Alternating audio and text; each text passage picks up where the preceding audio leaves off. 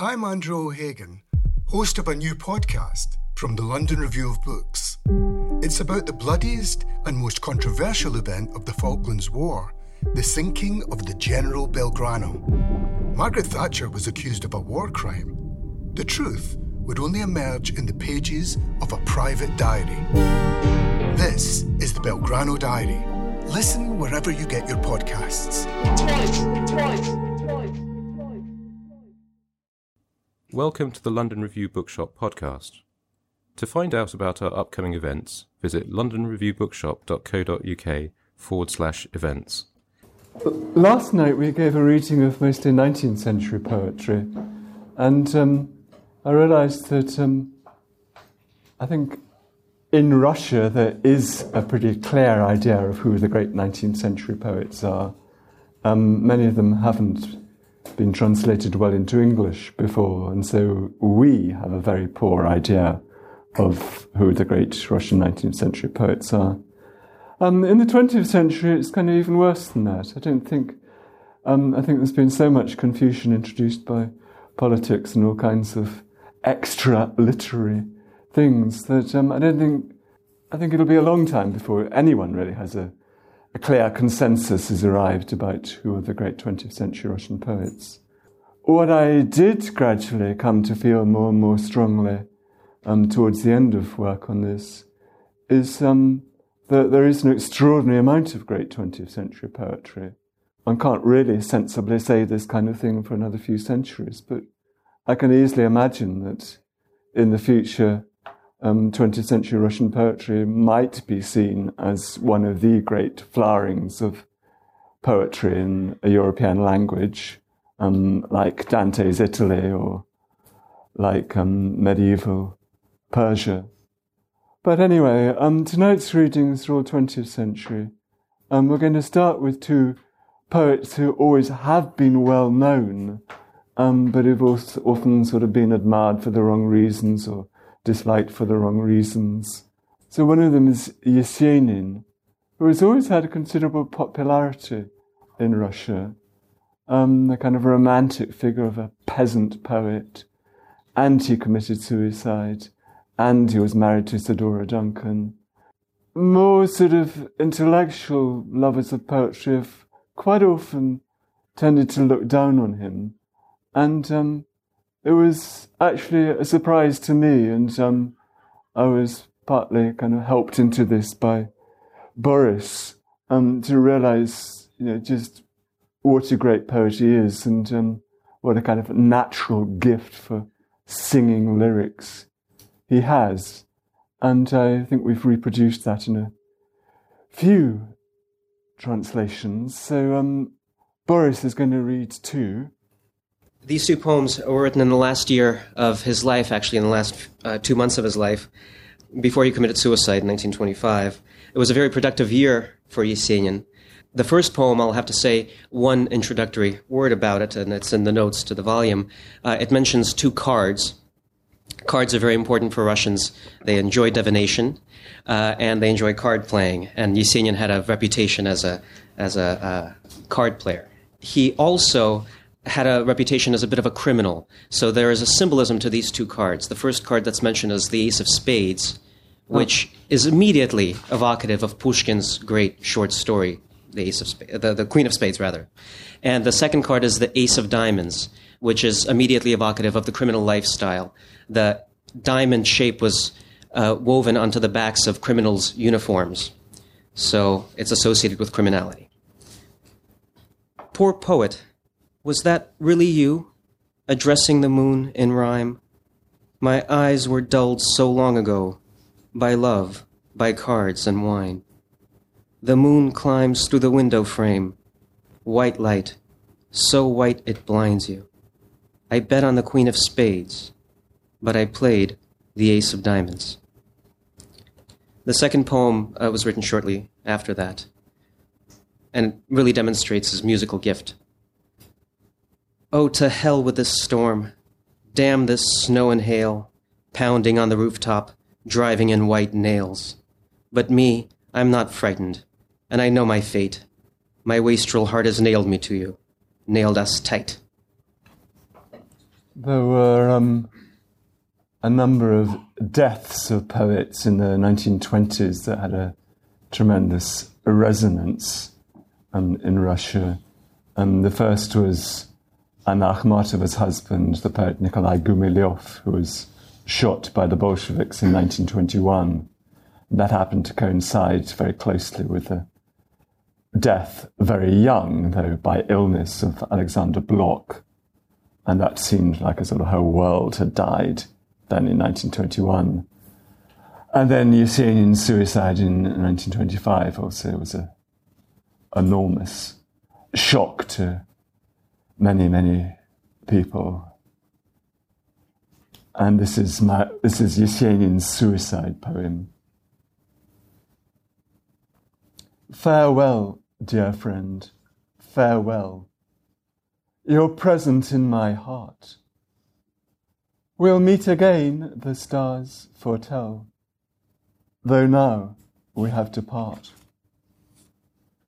Goodbye for now, goodbye, dear friend. No handshake, words, or grief. To die is nothing new, but then what new is left? in life. And um, we're going to go on to the other poet who has always been known for a long time, Mayakovsky, but who also is, we tend to have a very kind of oversimplified picture of. We don't realize how extraordinarily gifted he was um, formally. Um, James Womack's translations are the first ones that well, actually, James and Stephen's translations are the first ones um, that really kind of use rhyme wittily and intelligently, like Mayakovsky himself, and also Peter Orams, who've actually got three good translators in this volume. He's often seen as a kind of revolutionary loudmouth, which he was, but um, he's much, much more varied than that, a poet capable of great delicacy and tenderness and um, intelligence. Um, so, James. This is the end of a, a long poem, A Cloud in Trousers. What you need to know so far is that he's spent most of the poem attacking all the received ideas about art and, and life in general. And he spent third section trying to trying to persuade this woman Maria to um, open up her front door to him. And she hasn't, and so he decides that he's going to go off somewhere else. Maria, you don't want to? You don't want to? Ha! Well, dark and downcast, I'll take up my heart once again and carry it off, crying, like a dog carries his paw back to the kennel after it's been run over by a train. My heart's blood will make the road happy, the red flowers show bright among the dust on my coat. Like the sun round the earth, a thousand times Salome will dance round the head of the Baptist. And when my tally of years finally plays itself out, a million drops of blood will cover the road to my father's house. I'll climb up to heaven. I'll be dirty. I slept in the gutter. I'll stand next to him, bend down, and speak into his ear. Listen up, Mr. God. Don't you get bored up here in the sky, spending all day looking down? Here's a plan. Let's chop down that tree, the one in your garden, and make it into a merry-go-round. If you're omnipresent, you can get into all the cellars and bring some quality wine back up. Then maybe, just maybe, Peter the Apostle can be persuaded to lighten up. And let's get some Eves back among the heavenly host. I'll show you. This evening I'll gather the most beautiful girls from the boulevards for you. You want to? You don't want to. You shake your head. Goldilocks, are you frowning? Do you think that all this, all this winged nonsense here, has a clue about what love is? I'm also an angel. I was one back down there. I looked out through these eyes like a little lamb but I'm wasting my sweetness on the desert air. It's like setting up a china shop and whistling for a bull. You're omnipotent, and you thought up hands, and you gave everybody a head, or something. How come you couldn't work out a plan so we could kiss, kiss, kiss without suffering. I thought you were all powerful, the real God Almighty, but you're just a dimwit, a crusty little godkin. See, I bend down and from the top of my boot pull out my shiv, my bare bodkin. You scoundrel. You with your wings. It's only in heaven you have any presence. You must be scared. Your feathers are bristling. I'll slice you from here to Alaska, you and your incense. Goodbye. They can't stop me. I may be right or wrong, but I can't settle down. Look, they've got blood all over the sky. And they've beheaded the stars again. Hey, you, sky, take off your hat. Can't you see I'm coming? Needs to wash out its ears. The universe is asleep, and one huge ear, covered in stars like fleas, flops over its paws. So we're now coming to a generation of poets we have heard much less about. Um, two poets who knew each other well, Maria Petrovykh and Arseny Tarkovsky. They're part of a generation of um, gifted lyrical poets who understood around the late 20s, early 30s that um, there was just sort of no possibility of that they just weren't going to be Soviet poets. They earned their living as verse translators. There was a vast industry throughout the Soviet period of um, people preparing literals from all the different languages of the Soviet Union, also from other European languages, and giving these to poets like Tarkovsky, Lipkin, Petrovykh, Akhmatova did a huge amount of translating, so did Pasternak. And most of them did. Um, but some of them, like Akhmatov and Pasternak, were known as poets. Others, and Petrovykh was known as a translator. Only a few people, really, it was only the little circle. Akhmatova, Mandelstam, people close to her who really knew her poetry. And um, it wasn't her first book was published um, really quite late in life, and tellingly, it was published in Armenia, where she was valued because she translated a great deal from Armenia. There's a very fierce directness in some of these poems. Quite a lot of love poems. Love me. I am pitch black, sinful, blind, confused. But if not you, who else is going to love me? Face to face and fate to fate. See how stars shine bright in the dark sky. Love me simply, simply, as day loves night and night loves day. You have no choice. I am pure night, and you pure light. That was 1942. The next poem can be read as a poem about the Khrushchev thaw and the kind of apparent liberalisation in the mid 50s. March saw winter gain in strength.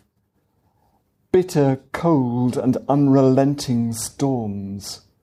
In reckless fury, blinding spite, the wind blew only from the north. No hint of spring. Gripped by inertia, the heart slips all too close to places of no return. No self, no words, mere apathy and voicelessness.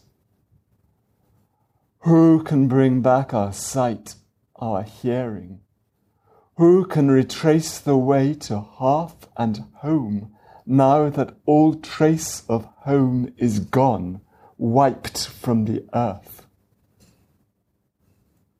I was hearing that last stanza in um, a Russian, a talk given by a Russian that I was finding quite difficult to understand, but that last stanza I understood immediately. It's tremendously powerful. Um, so, in Russian now. So, Irina Mashinski. Um, I will read the same poem in, in, Russian, and it might be interesting to note that uh, the time the, the, poem was written, uh, it was March 1955. which means two years, exactly two years after Stalin's death, and one year before the um, co- uh, party congress with all the revelations for, for those who didn't know. So, um, and the word Thor, as Robert pointed out, is really important here. Зима установилась в марте с морозами, с кипением в юг, в злорадном, яростном азарте бьет ветер с севера на юг. Ни признака весны, и сердце достигнет роковой черты во власти гибельных инерций, бесчувствия и немоты. Кто речь вернет глухонемому? Слепому кто покажет свет? И как найти дорогу к дому, которого на свете нет? I'll read another love poem from the 1970s, very late. Words lying empty, without breathing, that don't know why they exist at all. Words with no goal, words with no meaning, that shelter no one from the cold, and haven't fed a single soul. Words of impotence, of the weak, words that don't dare, too shy to speak. They give no heat, they shed no light, but with an orphan's grief go mute, not knowing they are mutilated. And um, the other poet I've just mentioned, Arseny Tarkovsky. Many of you will know a little of his poetry from the films made by his son, Andrei. He is increasingly being well translated into English. In a moment, Irina will read the poem that she and Boris translated together, which won was first prize, Yes. which won first prize at the um, Brodsky Spender Prize a couple of years ago. Um, and actually, the results of this year's Brodsky Spender Prize have just very recently been published, and um, there are two Tarkovsky translations, one among the prize winners and one among the um, honourable recommendations by um, by Peter Oram, um, whose translations we've got quite a lot of in this book. Um, so he is someone who kind of, a lot of people realizing what a fine poet he is in his own right and um, succeeding in translating him. So, um, Uh, incidentally, uh, Tarkovsky was a friend of Petrovykh, and he also was a translator. He translated during those years when one could not publish one's own poems and could only translate.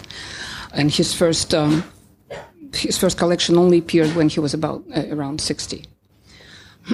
Field Hospital. The, the Russian version is Im- amazingly beautiful. Unfortunately, we do not have time for for both versions, so I'm only reading the English one. Uh, it is important to know that uh, Tarkovsky uh, fought in the war. That he returned. He had uh, he underwent multiple operations, uh, left a leg. Uh, so when you hear the line um, "trees on broken legs," it may be important to remember that. And um, of course, it's a field hospital. They turned the table to the light.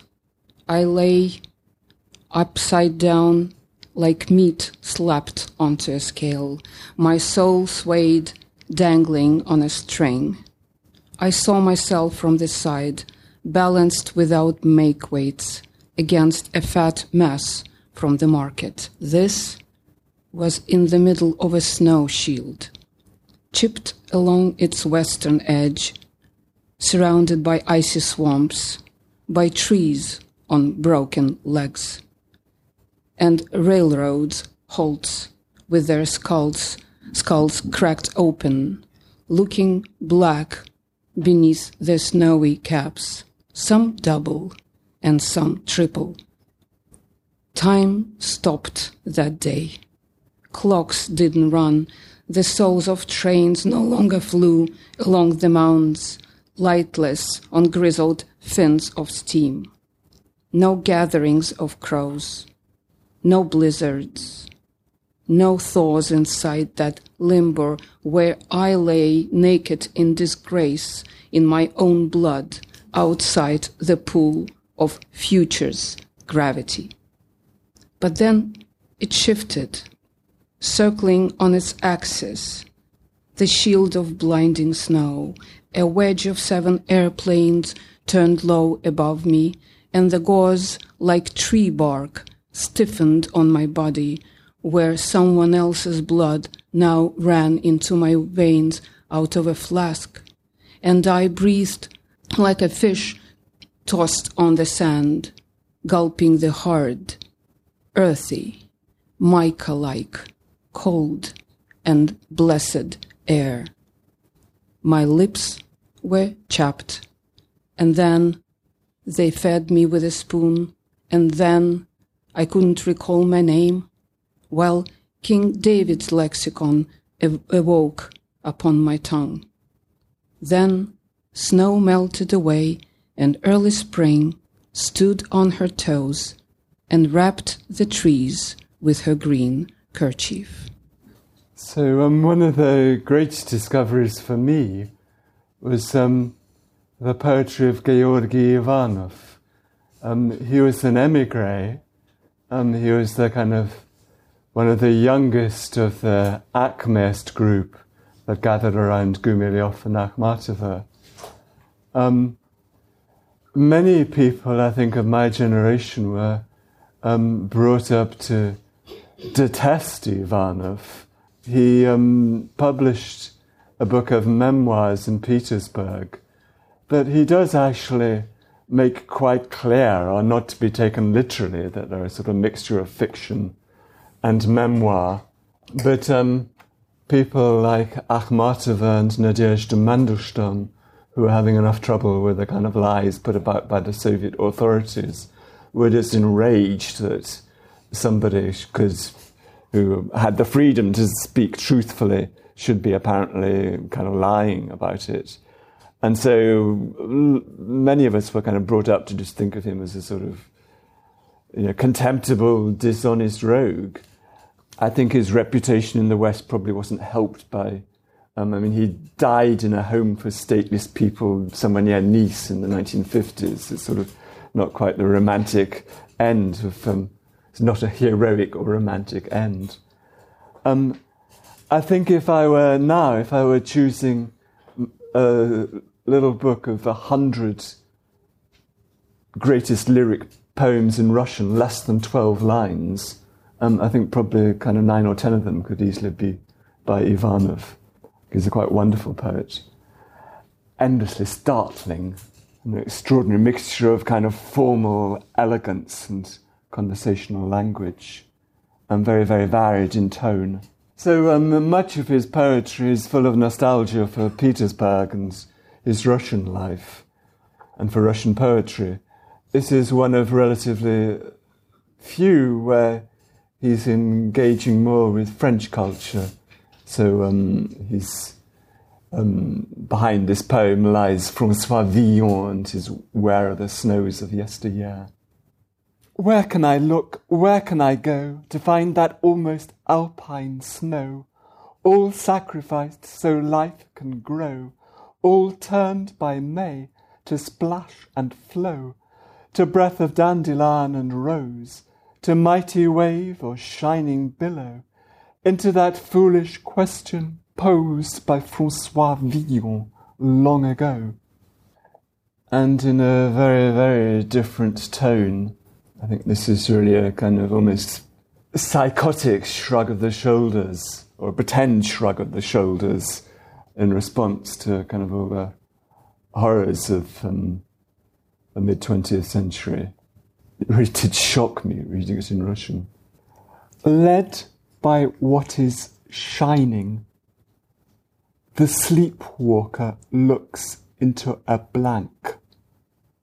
Black is the death beneath him, and there's no knowing where the moon's thin ledge will slide him.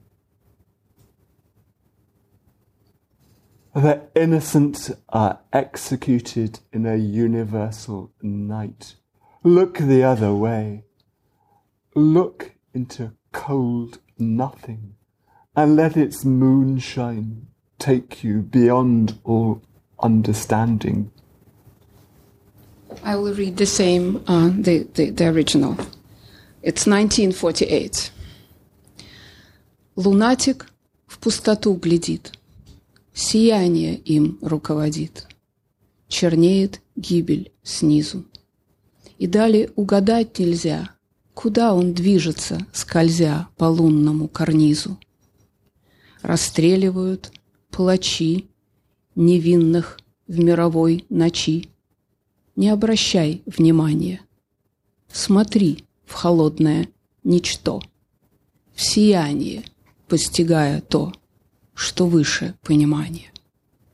I'll read um, two translations of two of my translations of poems by um, Ivanov. As Roberts mentioned, um, one of the characteristics of Ivanov's poetry is its extreme brevity. the first translation I'll read is from his first collection that he published in exile called Rose. Um, it was published in 1931. At 13 lines long, it counts as an epic by, um, by Ivanov standards. And it goes like this It's good that Russia has no Tsar. It's good that Russia is just a dream. It's good that God has disappeared, That's not, that nothing's real except the stars, in icy skies, the yellow gleam of dawn, the unrelenting years. It's good that people don't exist, that nothingness is all there is, that life's as dark and cold as this.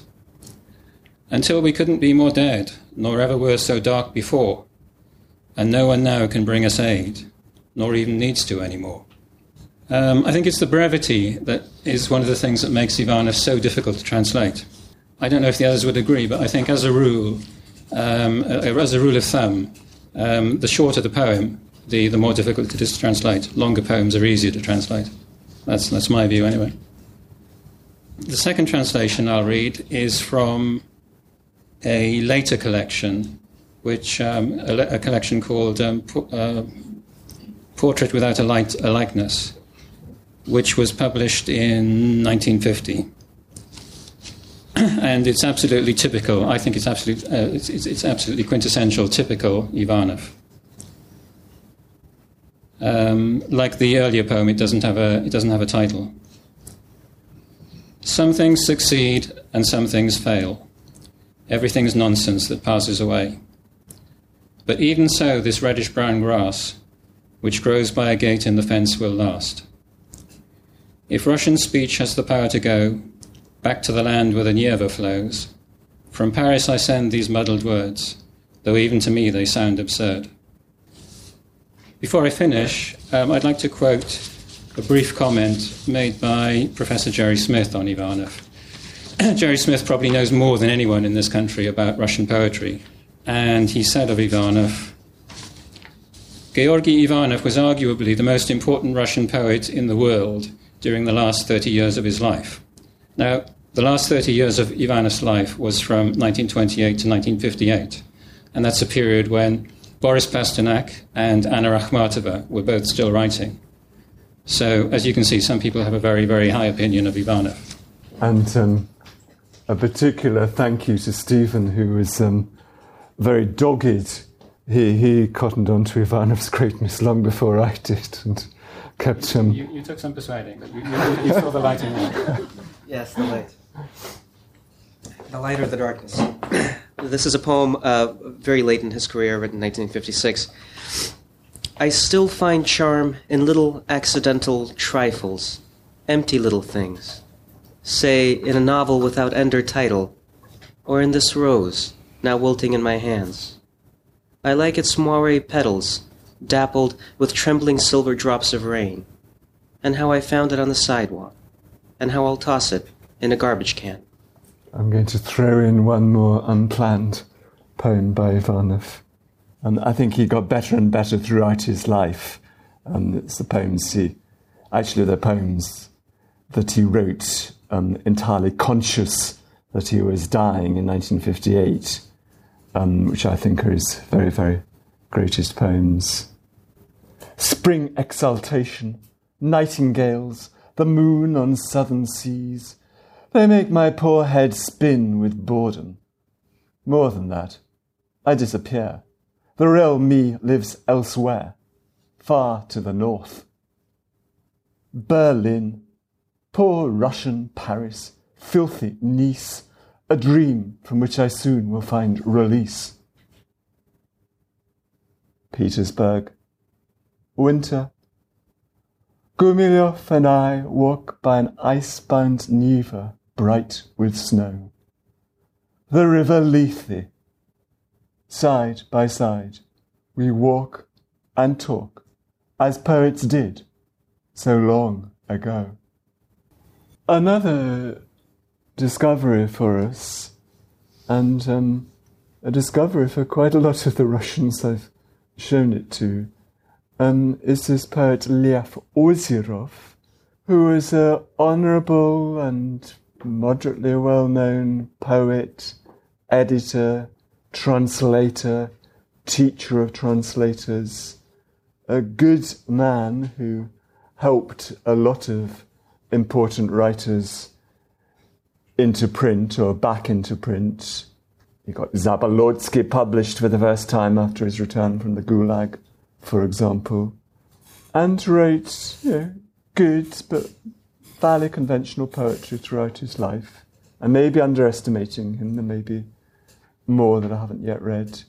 Um, but at the end of his life, he um, started working in the 1990s.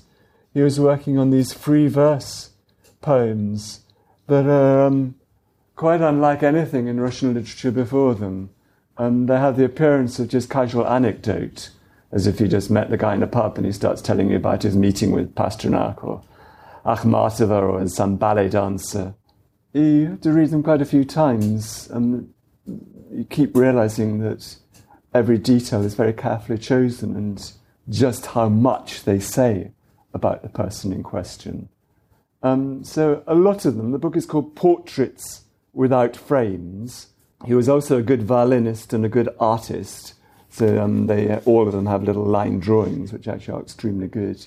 Yes, I mean, for instance, I've read his poem about Zabolotsky, about sort of three or four pages, and his 50 page essay about Zabolotsky. And the 50 page essay is a perfectly good essay, it's much more interesting than most um, literary criticism, but um, it's, you know, most of the important bits of it are in the short poem. So, um, we've given him quite a lot of space in our anthology. He was one of the people we were kind of stuffing in at the very end. What can we make, what can we get rid of to make more room for Ozerov? And um, we're very, very keen to um, publish this collection as a whole. We're working on it. And Irina is going to read her translation of um, a poem about Akhmatova. So it's, it's, it's a free portrait of uh, Anna Akhmatova. Uh, and I must confess that uh, it took some convincing. I also had to reassess uh, the, the, the, the, mere uh, uh, the, the, poetry poetry quality uh, poetic quality of Lev Ozerov's work, and um, before that, to me he was just the someone who who was very very very decent, very honorable person who uh, was very instrumental in publishing uh, Pasternak's famous collection in mid 60s. Um, Lev Ozerov, um, Anna Andreevna Akhmatova, a loose fitting robe or a, or a house coat, or better yet, a coverall, disguises her corpulence, a gift of the prison queues. Those used to her slimness cannot believe she has grown so stout. It's Akhmatova, they say, but not Akhmatova. You may not have known that I stood day after day in those long queues outside prisons, feet swelling, heart giving up, said Anna Andreevna, passing me a photo of herself, straw thin, lying on her stomach and touching the nape of her neck, the fringe of her little white cap, with her toes. Painters never tired of depicting her grace, her proud angularity, her bangs, the hump of her nose, the tall neck, the elongation, the length, her height. Somewhere behind her, a lane of Tsars- in Tsarskoye Selo, by way of background, a balcony railing. The lilac coverall, its dark violet folds flow, overflow, and iridesce. Her face is pale, lit from within. I received this letter. Please read it aloud. It begins with praise, a bad sign.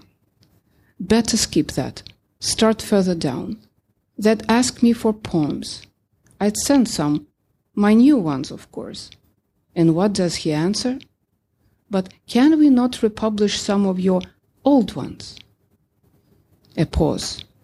What can I say? See how they treat me? I am silent. What can I say? Like some servant girl. Don't say that, I protest. Everyone knows you're an empress. Akhmatova grows quiet. She gets ready to listen. So I go on, as best as I can. Of course, you're an empress. She fixes her shawl, lowers her eyelids, lifts her head, and though she doesn't say, Go on, I do go on, in the same spirit. Who will remember him, this foolish editor?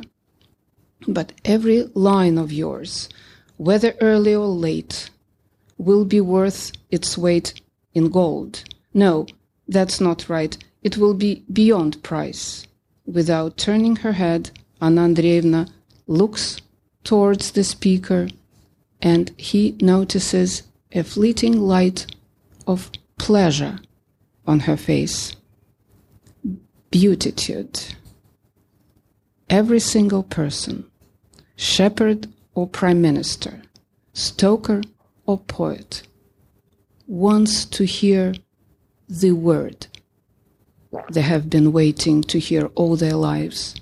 As they grow older, people want to know that their life was not been lived in vain. It's a wonderful combination in all his work of a kind of clarity of perception and a kind of generosity of spirit. So um, we're finishing with um, Varlam Shalamov, who um, in Russia is absolutely without question accepted as the great writer about the Gulag for his short stories about the labour camps of Kolyma in the far northeast of the Soviet Union, where he spent about 17 years. He himself attached at least equal importance to his poetry. His poetry has been neglected. I think it's been underrated. I think that is beginning to change now. I think he's an extraordinary lyric poet. So one thing that he does is to I mean he he knew Russian poetry really, really well. Um, he knew the poetry of the Silver Age, the early twentieth century, the symbolists, really well. Um, they have all their sort of themes, their sort of semi-mystical themes of sort of does the world really exist or is it just a dream, this kind of thing, um, which can be a bit self-indulgent. In poems like this, these sort of themes acquire a, a different kind of reality. This is a man who spent nearly 20 years in the, more or less in the Arctic, doubting whether or not sort of European culture really exists. Memory has veiled much evil. Her long lies leave nothing to believe. There may be no cities or green gardens, only fields of ice and salty oceans. The world may be pure snow, a starry road, just northern forests in the mind of God. And a wonderfully simple, very, very poem that works perfectly at a realistic level and has huge resonance. This theme again of thaw? How does one become unfrozen? By candlelight, in midday dark, I'll warm your words beside the stove. Frost's frozen them. Frost's wordless spell has made your letter dumb. The letters melt, drip tears, calling me home. And um, I shall finish with a, a rather mysterious poem. I'm not sure whether the address that is going to be mentioned is God or an audience. And so I keep going. Death remains close. I carry my life in a blue envelope. The letter's been ready ever since autumn. Just one little word, it couldn't be shorter. But I still don't know where I should send it. If I had the address, my life might have ended. So that's just a very, very small sample of the well over half our anthology is actually taken up with kind of the 20th century or the first sort of 60 or 70 years of the 20th century. I think the poets that it's left me most wanting to read more of are um, Ivanov, Ozerov, and also um, the poet that we'll be reading in um, a reading we're doing in a couple of days' time in Oxford, Boris Slutsky, but we've left him out tonight. But um, that gives me the opportunity to um, mention among the different books on sale. Um, this is a very, very good book by Jerry Smith, whom Stephen mentioned a little while ago. Um, it's a kind of model example of introduction to a Russian poet, a kind of mixture of translation, biography, commentary, all kind of very seamlessly welded together. And um, there's also this little book that um, Boris has translated together with Irina by Irina's late husband, Oleg Woolf. Very delicate, complex little stories. And um, books by Irina in Russian. And um, this Cardinal Points anthology, which is um, the brainchild of Irina and Oleg Woolf. Um, largely poetry, but many other things as well. Um, an English language offshoot from sort of Russian language publishing they were doing on the east coast of the States. And um, Boris and I gradually sort of got recruited into this project, and so this is really kind of where the, the origin of us working together on the anthology. So, um, thank you very much to the bookshop, um, and um, thank you all of uh, readers and listeners.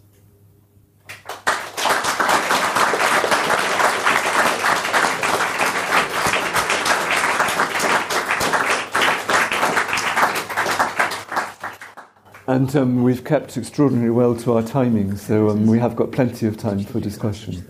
Really, just uh, just a comment and perhaps uh, a short question. It's really fantastic to have such an exciting anthology of so much uh, new material. So often anthologies come out and it's a sort of quirky view of a particular poet on the state of the art in, in the nation. But this is, ju- this is just absolutely wonderful. Now, you've concentrated on the 20th century, but I just wanted to sort of mention that there's also, you know, the pre from Pushkin onwards, it really is, it's terrific, and I particularly appreciate the um, new translation of Pushkin's The Bronze Horseman, which you have Stanley Mitchell, the late Stanley Mitchell, and um, Antony Wood. I don't know whether you want to say anything about that.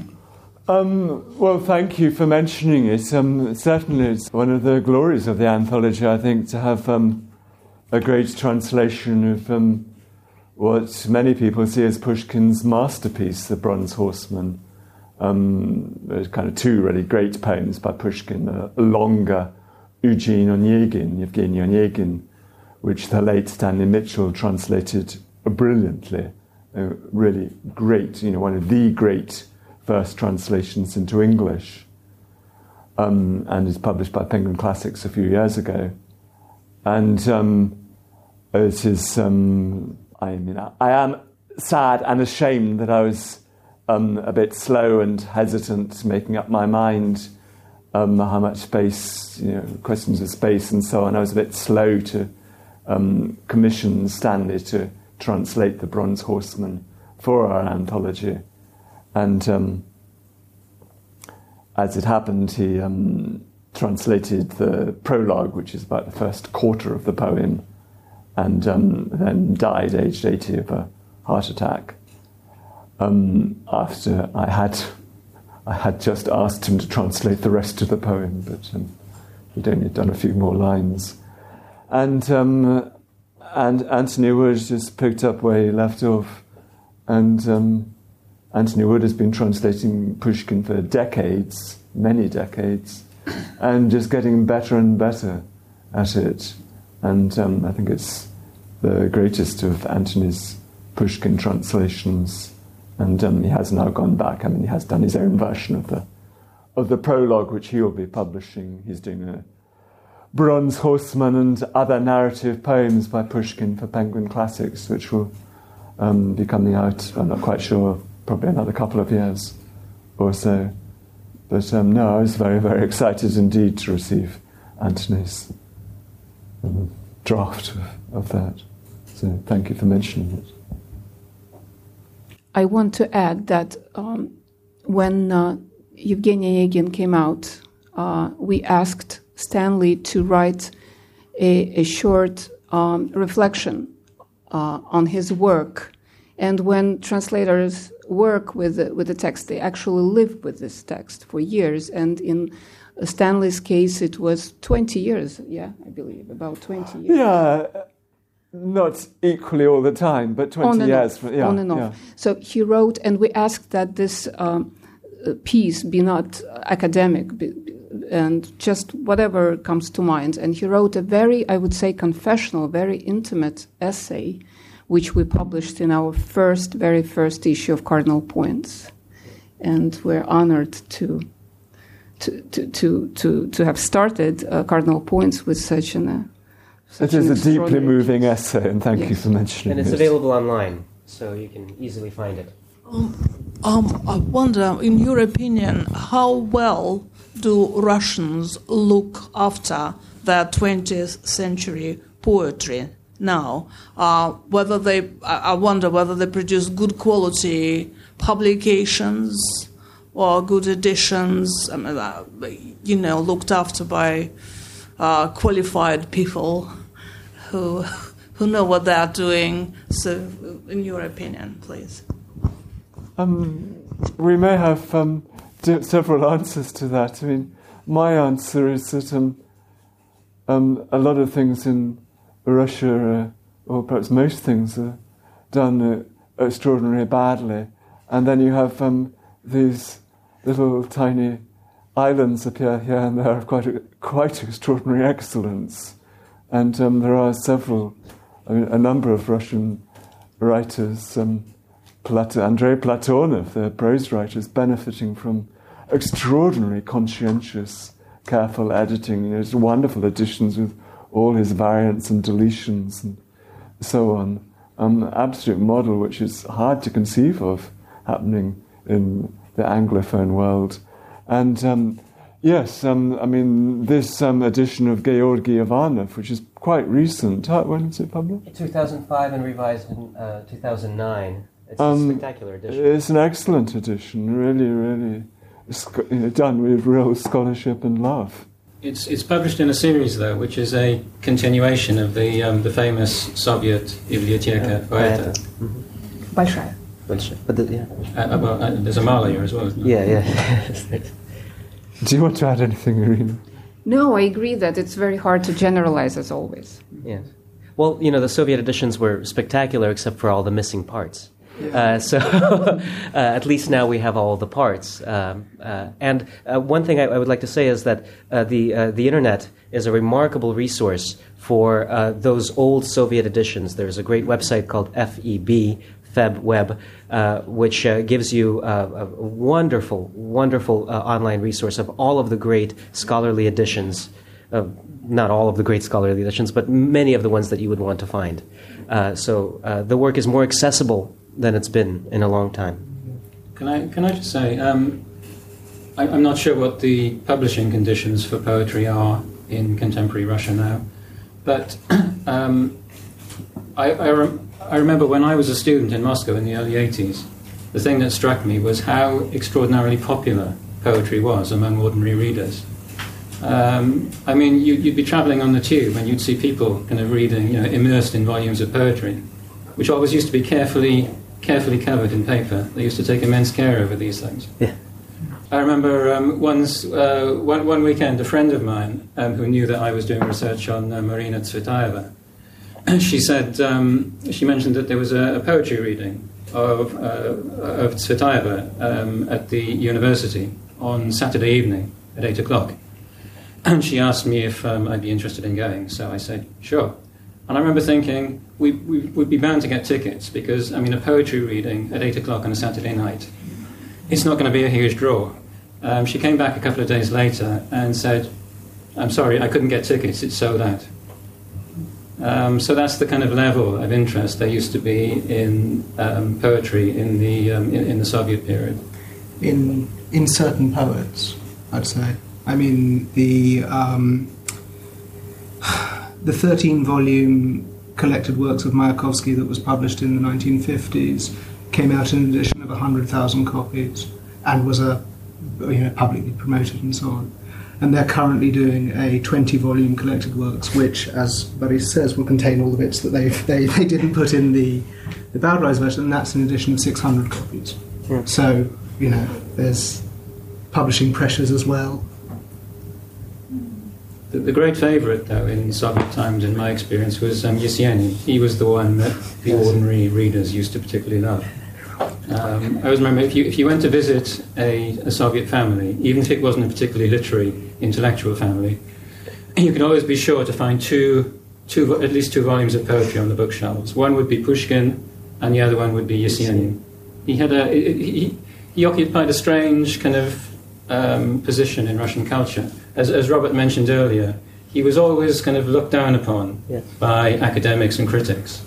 Um, they kind of tended to sneer at him.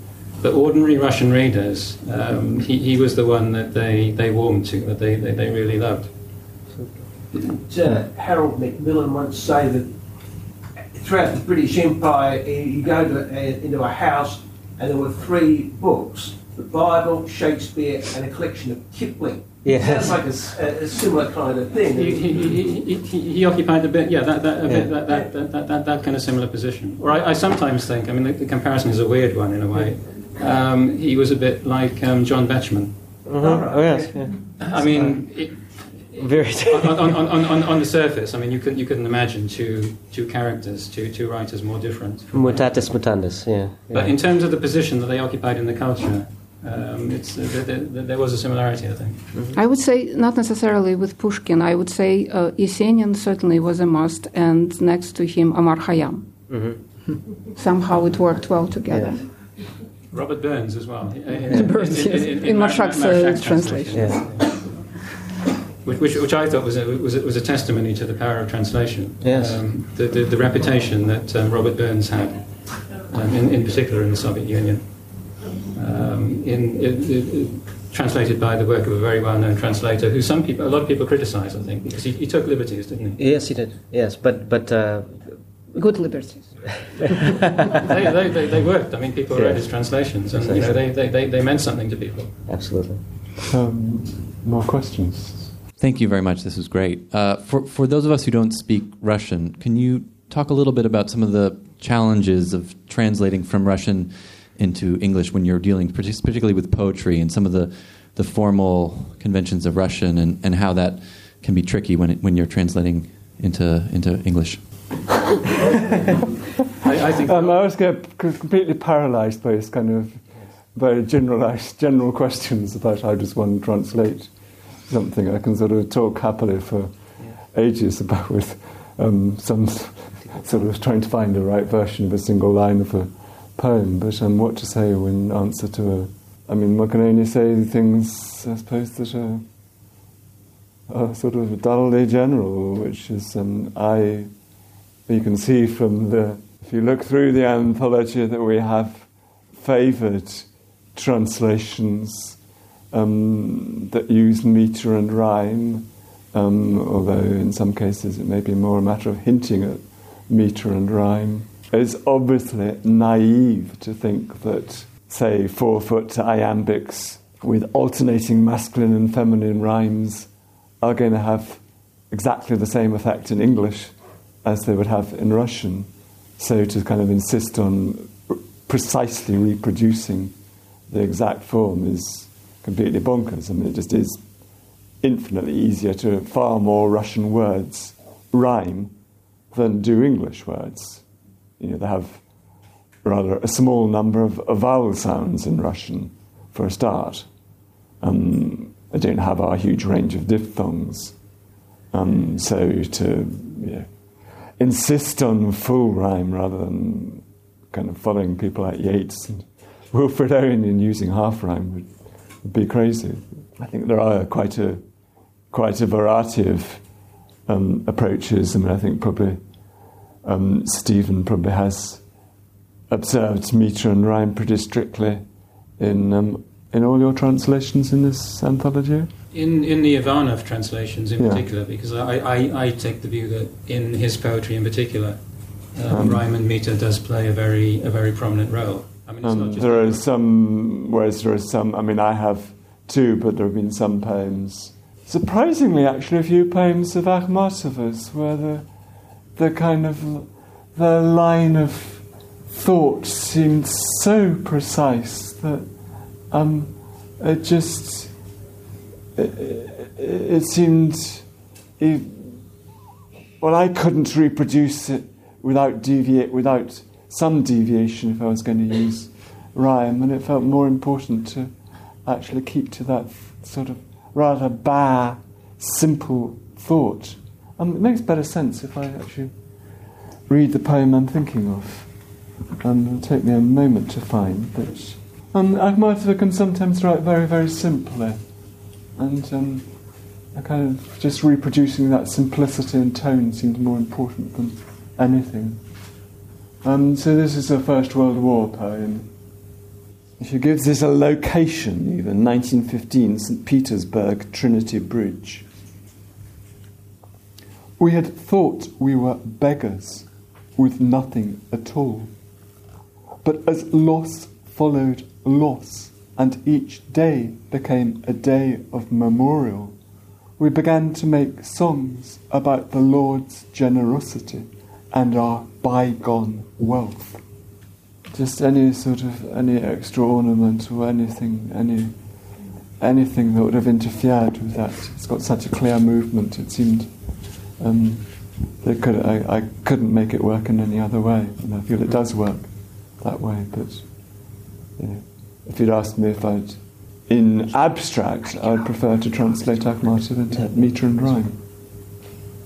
I, I think you have to make a judgment um, on on each individual poem. I mean, some poems you can translate without using rhyme and meter.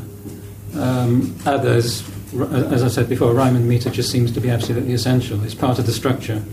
Um, and Ivanov is a, is a case in point. I mean, there are some Ivanov poems which, if you translate them into prose, you're just left with a, a series of non sequiturs, um, a series of kind of statements that don't seem to have any particular logical, logical connection to each other.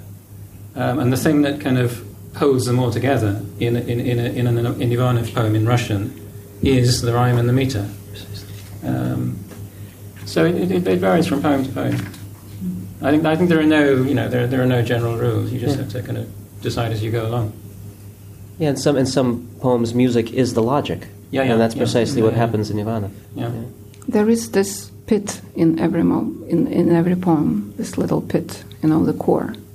So you have to find this Yeah. pit. And the way you find it doesn't really matter.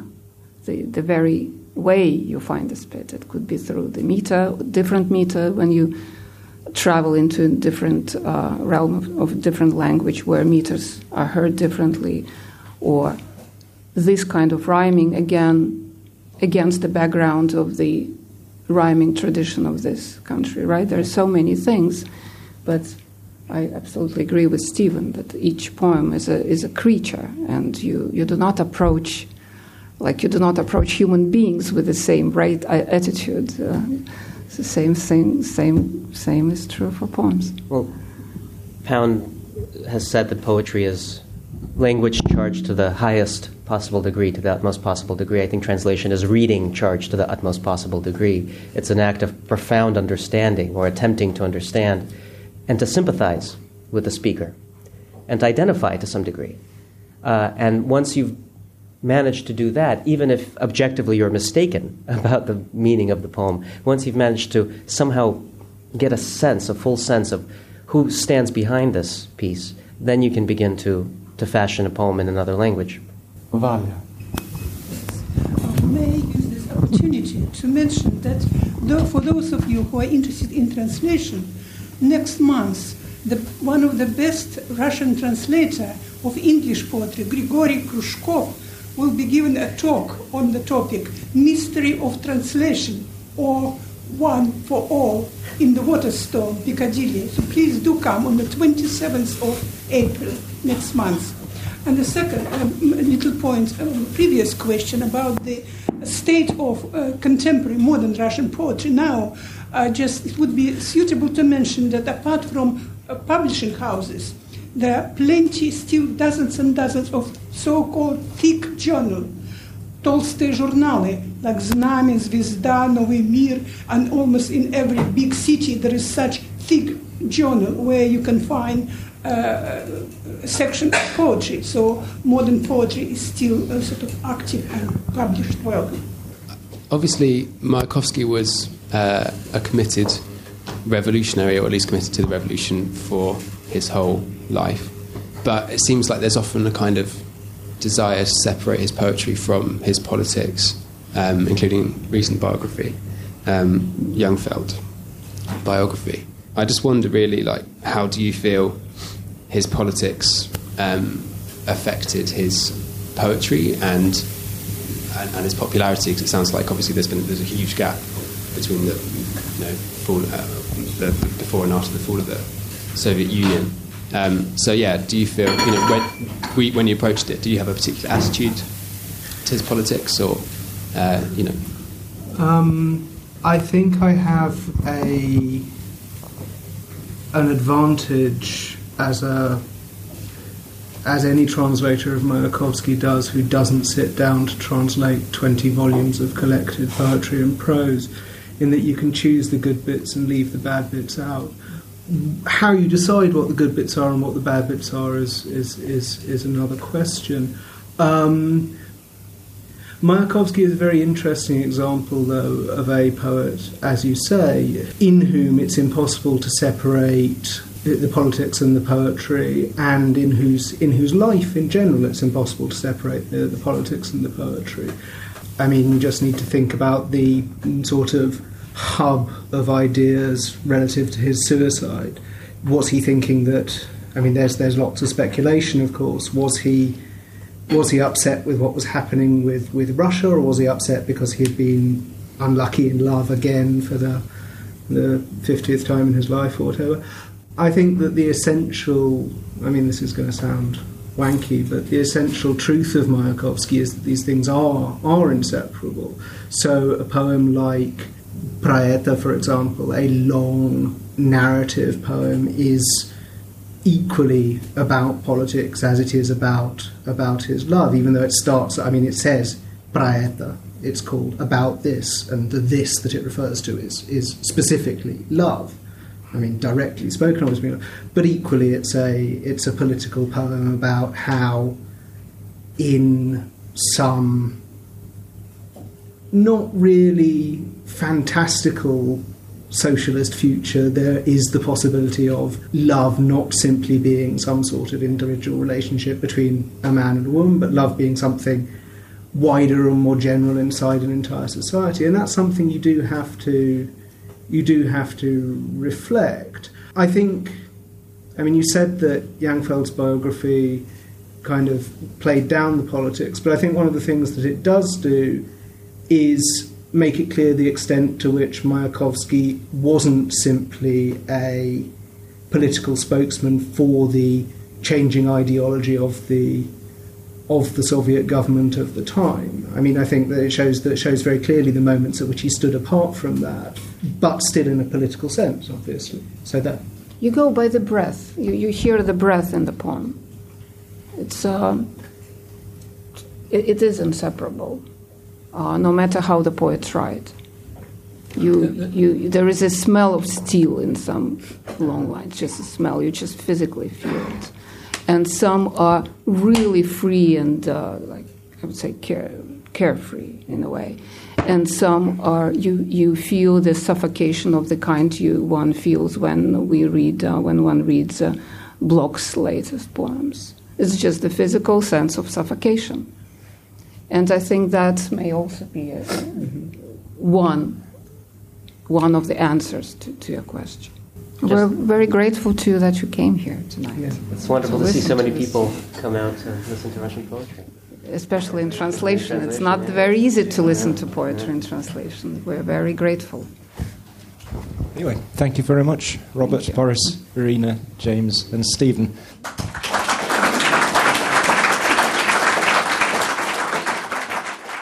Thanks for listening. To find out more about London Review Bookshop events, visit londonreviewbookshop.co.uk forward slash events. This is the story of the one. As a maintenance engineer, he hears things differently. To the untrained ear, everything on his shop floor might sound fine, but he can hear gears grinding or a belt slipping. So he steps in to fix the problem at hand before it gets out of hand and he knows Grainger's got the right product he needs to get the job done, which is music to his ears. Call, clickgrainger.com, or just stop by. Granger, for the ones who get it done.